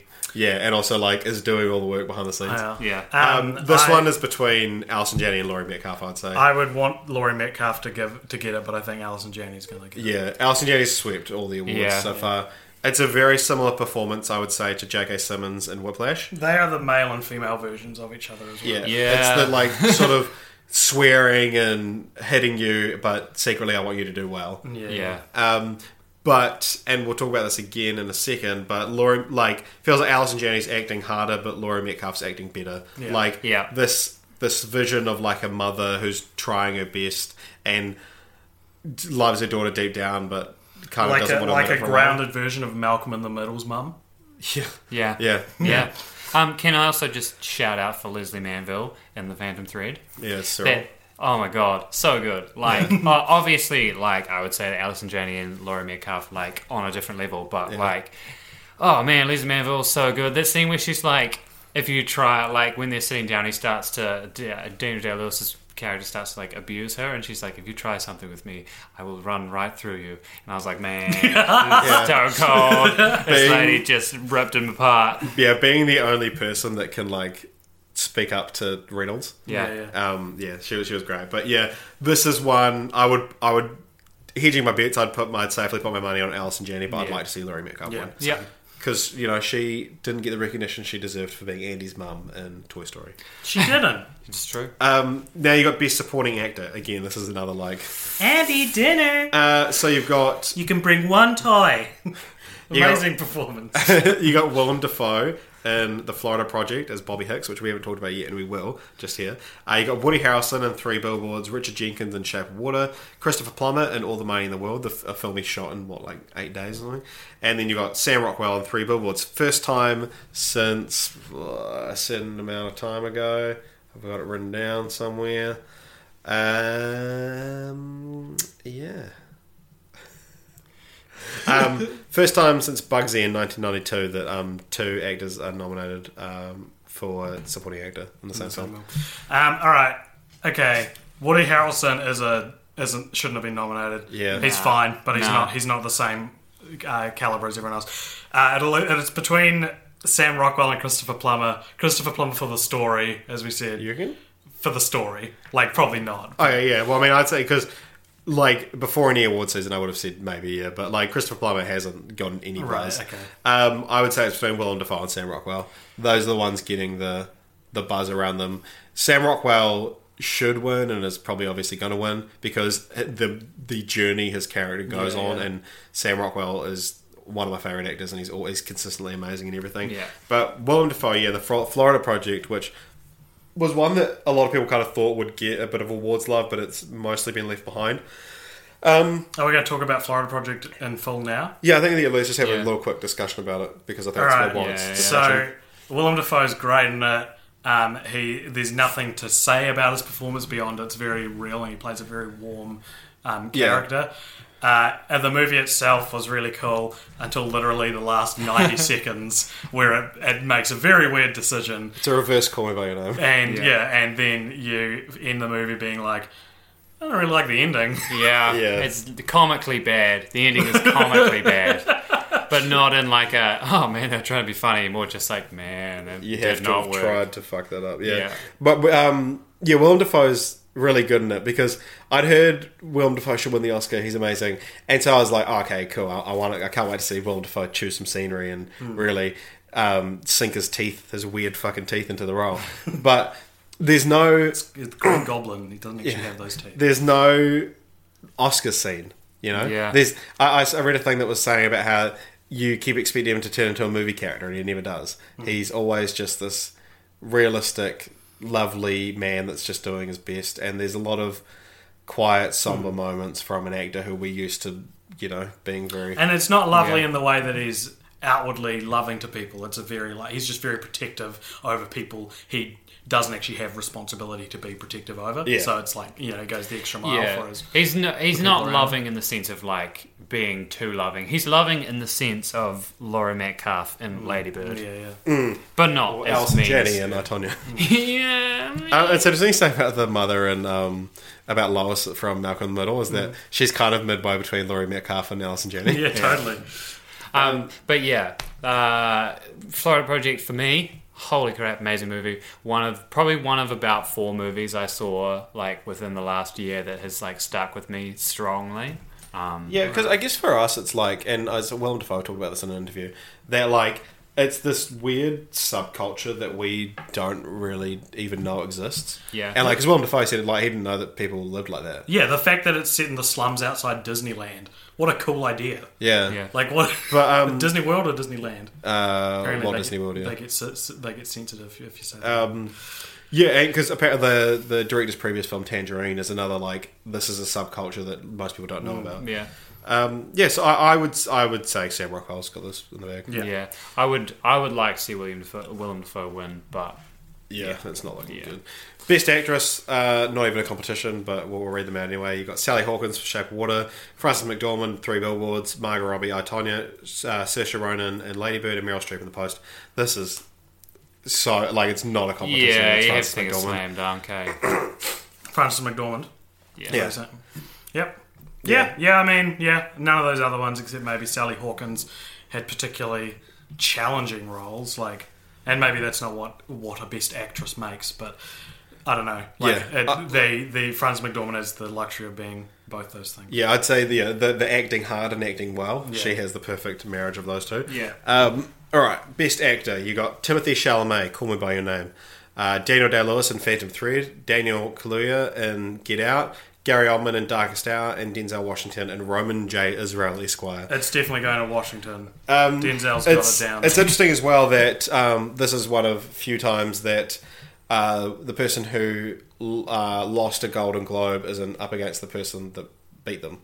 Because um, Daniel Kaluuya was nominated for the um, musical or comedy Mm-hmm. uh, and lost to James Franco, and he wasn't nominated. the hilarious musical or comedy that was Get Out. Yeah, I mean this one. It's again, it's probably just going to go to Gary Oldman because he's been picking up every award. But I would love to see this go to Timothée Chalamet. I almost feel I kind of believe it will. To be honest, I don't know. Mm. Gary Oldman's the obvious choice, but Chalamet Yeah. is just Yeah. the fact that he was able to turn, as we said before, a movie that I was like, oh, yeah, it's all right, into one of the best movies I've seen this year, just with his acting. just with his acting. Plus, also like seeing seeing Lady Bird and like seeing him in um, Call Me by Your Name as well. He's like completely different and amazing in both of them. Like somehow seeing that performance. Like when I saw Call Me by Your Name first, I was like, man, that guy's there's an Oscar-worthy performance. And then I saw um, Lady Bird, and I was like, damn it, this guy's holy, honest, Yeah. come on. And also, the, for me, it's the fact that um, Gary Oldman in Darkest Hour is like you can put any actor doing a British accent in a fat suit, and they'll probably they can deliver. a They'll do different versions. Yeah, Gary Oldman is Gary Oldman is very good. in it, Yeah. but whereas, uh, but I mean, I'm just saying, compare that to Timothée Chalamet, who was like this complex, beautiful character that needed to be played by someone exactly like him. Who else could you could have played Winston Churchill in a fat suit? Well, I mean, um, uh, John Lithgow played him in The Crown and did a good job. Yeah, but I mean, part of Gary Oldman's success in The Darkest Hour is like not the blustering, like "Ah, you cannot reason with a You you cannot reason with a head when its mouth is in its tiger.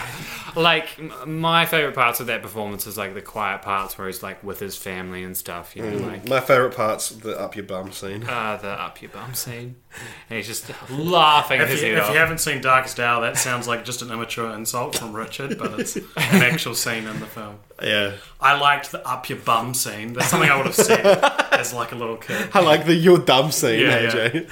I like the scene where shut up. Is it um, also fascinating that Daniel Day Lewis can be nominated for Best Actor, but not really in the Not- conversation? yeah, not even- Even though his performance is insanely good, it's Yeah. like not in the conversation. Yeah, I mean, maybe. I mean, there's there's a chance for an upset that Daniel Day Lewis will just take it home because it's a swan Because song. he's Yeah. Daniel Day-Lewis. Yeah, Yeah. give it to Daniel Day because he Daniel Day Lewis is shit at it.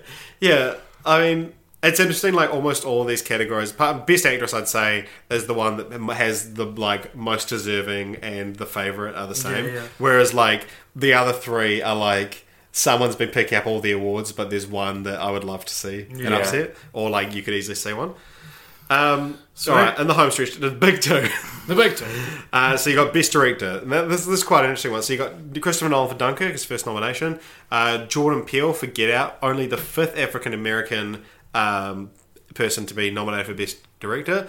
Uh, Greta Gerwig for Lady Bird, only the fifth female to be nominated for best director. Paul Thomas Anderson for Phantom Thread, and Guillermo del Toro, the fifth Latin American person to be nominated for best picture, uh, uh, for best director, and that was for Shape of Water. Call me when it's the first. it's not how time works. Uh, yeah, I would say, judging by the patterns, and I know you, you you haven't been a fan of these based on your opinion so far, AJ, but like I would say Del Toro. Yeah, And Yeah. bec- because I think Del Toro is going to win Best Director, I would probably retroactively say that he is likely to win a lot of the technical awards as well. yeah. Um, but yeah, this is I'd say he's probably the favourite. I But, mean, then, but then Dunkirk's been pretty underrepresented at all the other awards, and there is a chance that Dunkirk could do well. Uh, it's probably Yeah. the Vegas odds have it at the third or fourth favorite. I would love any of them to win. Yeah, yeah. yeah. Do you, do you, what would you put your money on? What would I put my money on? Del Toro. Yeah, Just Yeah. because that's what people are saying. Yeah, definitely. Yeah. What would who would I like? To be the fair, I'd probably love to see the other four more than Yeah, Guillermo exactly. del I, Toro. maybe Jordan Peele would be my favourite of mm. them yeah, in terms of directing. yeah. All right, best picture. So we've just to go through the nominees again. Uh, we got Call Me by Your Name, Darkest Hour, Dunkirk, Get Out, Lady Bird, Phantom Thread, The Post, Shape of Water, and Three Billboards Outside Ebbing, Missouri. All right, Did you everyone- like? Also, did you like? So the, that's in alphabetical order. That when we went through them at the start, I started at Dunkirk, so Darkest Hour will be the last. Oh. So I just do it in a random order. Ah, clever. Uh, everyone say your favourite, not the Yeah. one you want to win. yeah, Richard, Call Me by Your Name. Call me by your name. I'm going to go three billboards. Nice. Loser. I'd say that's number two for me, to be fair. yeah, Yeah. Call me by your name is like nipping at its heels. Yeah. yeah. Uh, and then, what do you think will win? Would, like you have to put money on it, AJ, Um, three billboards. Aaron. What do I think will win if I put money on it? Yeah. Probably The Shape of Water, disappointingly for me. Yeah, I'm probably going to go three billboards. Yeah. Um, which I'd be happy to see. So AJ wins then, is what you're saying. uh, I would like, Because his favourite one wins. but like, okay, so that's Yeah, I kind think of that's what he's saying. We've, we've all spoke. We've spoken about how we sort of. Uh, it's good to yeah, get each other, everyone's favorites. But to wrap up, Mm-hmm. I would say 2017 is possibly the best. Like in the time that I've been like a film consumer, this was the best year of movies I've ever seen. Yeah. This was like not only because 2016 was such a disappointment. I mean, can't remember a lot of the Oscar films. I mean, I know Moonlight won, La La Land was uh, was one of the favorites, but the blockbusters were all terrible in 2016. 2017, we had some good ones like. Black Panther. No, No, 2018. Uh, it. Uh, yeah, uh, like all, all, Get Out all, all the. Marvel movies. All the Marvel were- movies. were- were were probably good. Marvel's best year since 2012. Yeah, opinion. and then um, yeah, we had some crappy ones like Last Jedi. But um, some, Just some really slip that in there. uh, yeah, no, like this is I, I I love this year for film. Like each of them are different in their in their own rights. There was none that I watched and thought, oh, why is that there? yeah. um, which is which has happened in previous years. But yeah, this one it's hard to pick as well. And like there there are a couple, and if you look at the patterns of the awards, there's normally there's like a the artist or the King's Speech that it's like it's not even competition. That one's going to win, and it's Yeah. just a matter Uh, about there's not there's not a the only reason I know the front runners this year is because people have told me. I could have told you King's Speech was going to win. I feel, Yeah. you know, like, like before the nominees even came out. You could have yeah. been like Yeah. King's Speech will win. yeah. Um, yeah, no, it's great year for films. Great year for the human race. I don't know. I don't think it was actually. no, no, not a classic. is there I- ever I- a year that's great for the? I mean, it wasn't a great year. f- It was a great year for like the output of films, but for like Hollywood, it was a real bad year. yeah. yeah. I mean, well, I know. I guess it's a good year that everything came to light, and that I guess that it's starting to stop. And maybe every other year, maybe like it's the best year for film. because- Conversations lead back to this. this conversation. Uh, so we'll see you. Yeah. Next year. See you at the um, Oscars. yeah, I mean, and watch the Oscars. Uh, make a little scorecard. Yeah. We um, We'd love to hear your predictions. And thank you for listening to if you've listened to the full Oscar season that we've done. We don't know if we'll do it next year because we feel like we've run out of topics beyond predictions like this episode that we Yeah. could do again. But we'll, you know, I'd love to do this, this episode again. Yeah, yeah, If yeah. the movies are as good. yeah, yeah. Um, but yeah, thanks for listening. Check out Cult Pop Show on Facebook, YouTube, Twitter, Instagram, SoundCloud. SoundCloud, iTunes, uh, Gmail, media, d- Gmail, uh, cultpopshow media, gmail.com. What do you, do you guys want to say hi, say hi to your mum? What do you, you want to say hi to mum? Hi, Hi, Aaron's Mum. mum. Hi, Mrs. Richardson. All right. Thank you very much, everybody. Thank you. Thank you.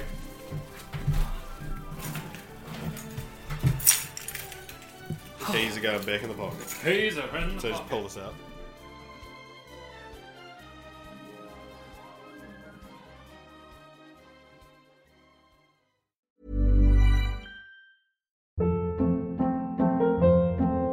Hold up. What was that? Boring. No flavor. That was as bad as those leftovers you ate all week. Keke Palmer here, and it's time to say hello to something fresh and guilt-free. Hello Fresh. Jazz up dinner with pecan-crusted chicken or garlic butter shrimp scampi. Now that's music to my mouth. Hello Fresh. Let's get this dinner party started. Discover all the delicious possibilities at hellofresh.com.